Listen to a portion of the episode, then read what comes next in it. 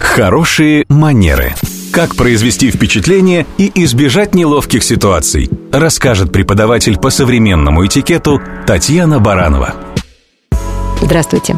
Когда я бываю в отпуске с детьми, я иногда обращаю внимание на поведение иностранных сверстников моих дочерей. Например, в ресторане. Нередко сравнения получаются далеко не в нашу пользу.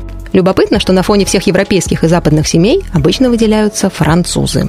Именно их дети уже с двух лет владеют правилами столового этикета, неплохо пользуются столовыми приборами, а главное, умеют почти идеально вести себя за столом.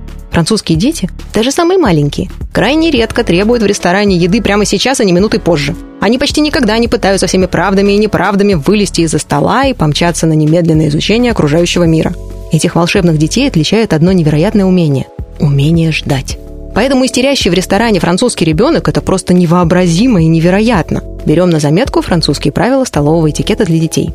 Ребенку с самого раннего возраста предлагают пробовать разнообразную пищу, почти такую же, как у взрослых. Объясняют, что приемов пищи несколько, и они состоят из нескольких блюд. Столовые приборы обязательны. Не надо есть ложкой то, что можно есть вилкой.